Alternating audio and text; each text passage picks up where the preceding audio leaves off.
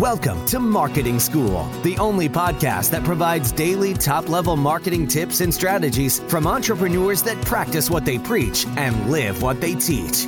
Let's start leveling up your marketing knowledge with your instructors, Neil Patel and Eric Siu. All right, marketing school listeners have a special message from our sponsor, DreamHost. If you want to rank higher on Google, you want to make sure your website loads super fast. Check out DreamHost. Not only is their solution super affordable, it'll make your website load faster, and they have amazing tools and support for your business to ensure that you grow and succeed.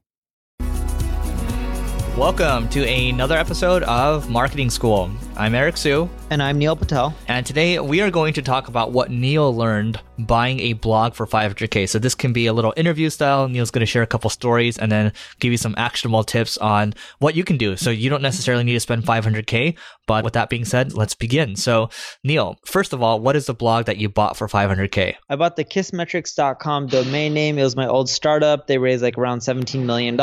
And then it failed miserably and i bought the blog back from the investors okay so walk us through your, your thought process there i mean this is your previously your baby and then maybe you're just like okay i don't want to have anything to do with that company but you saw the blog what was your thought process in thinking hey i think i might be able to actually do something with that yeah, so I wasn't the CEO of the company, but eventually the investors put in, my co founder was, eventually they put in their own CEO. The company started flatlining, then it started declining. Then they replaced the CEO with someone else and the other CEO like didn't do well either. They hired like their girlfriend and paid her like I don't know fifty grand or somewhere around there to redo the logo. You know, eh, wow. I I had no hard feelings with the company, being quite blunt. You know, business is business. But when I started, I, they did a round of layoffs years and years ago, and then eventually they did a second round of layoffs. So once they did a second round of layoffs, I knew they needed money.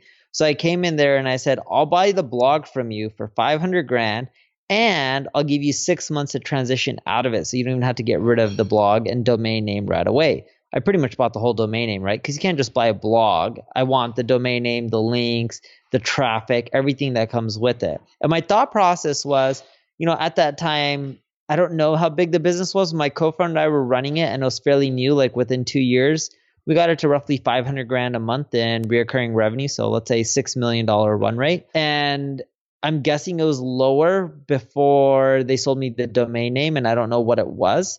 But I was just like, the blog gets over a million visitors a month. I peaked at around 1.2 ish, 1.3 maybe, and I was able to pick it up for pennies on the dollar because they just weren't able to convert that traffic. And I was like, it's still valuable just because they don't know how to make money from it. I can figure it out. Got it. And when you came to them with the idea, what was their general demeanor? Because obviously you're entering an, into a negotiation. Do you think they were standoffish? Like, what was the reaction? Oh, they accepted it. They were really happy with the offer. I should have offered less. Funny enough, I was willing to pay up $10 million for it, but I should have offered less, but they took it and we were both happy. Got it. And so after acquiring the blog, what obviously you're expecting to you know get the traffic get the links what was the result that you saw i guess what are the marketing learnings from that acquisition yeah, the big marketing learnings from that acquisition was when you acquire a blog or anything that is in the same space as yours, keep in mind you're going to have a lot of uh, overlapping content.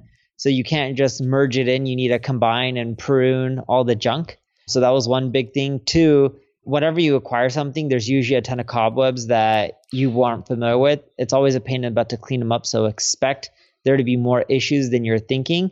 And then three is just because you buy something and you merge it in doesn't mean you're going to maintain all that traffic. So expect to have a little bit of drop just to be conservative. And then the final question from my side would be how long did it take you to you talk about cleaning up the cobwebs, getting everything kind of optimized. So there's a 6 month period where you waited things out. All in, how long did it take for it to fully integrate to what you currently have? So even though there's a 6 month waiting period, I started working on the migration maybe on month three or month four. So conservatively, it took me two months. It doesn't take more than two months. You know, we had some guys working on it part time. But when we did that, so the first six months we got no ROI, of course, because it wasn't our blog. Like we didn't transfer it in 301, redirect it to neilpatel.com. Once I did, it took me maybe like another four or five months to break even and recuperate my uh, expense. So just to confirm one final question. So obviously, like you said, you can't just you basically took over the entire website, right? So I'm trying to put myself in their shoes right now. It's like, okay, we're we're like a failing company. Our brand is called Kissmetrics.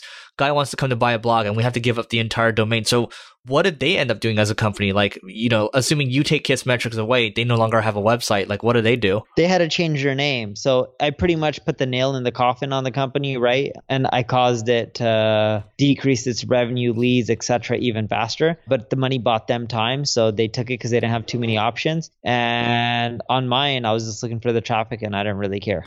Got it. Okay. Makes sense. So, guys, I mean, this is one of those things that you typically don't hear outside, but we've got a lot more from where this came from at our Growth Accelerator group, which is uh, our next event is happening in actually less than a month now. So, March 8th through 10th. Actually, it's about a month still. March 8th through 10th. I'm going to be in San Francisco and you're going to learn from amazing people, right? We're talking awesome podcasters, pricing experts, uh, people that grew largest consumer companies in the world. Not only that, I mean, the events we're going to do, the dinners we're going to do on the side, it's just, um, it's going to be incredible. So go to marketingschool.io slash live. That's L-I-V-E to fill out an application. And if it makes sense, it looks good, looks like it might be a mutual fit. Neil and I, we will give you a call. That's how important it is to us we will both give you a call. All right. So, that being said, we'll see you tomorrow. We appreciate you joining us for this session of Marketing School. Be sure to rate, review, and subscribe to the show, and visit marketingschool.io for more resources based on today's topic, as well as access to more episodes that will help you find true marketing success. That's marketingschool.io. Until next time, class dismissed.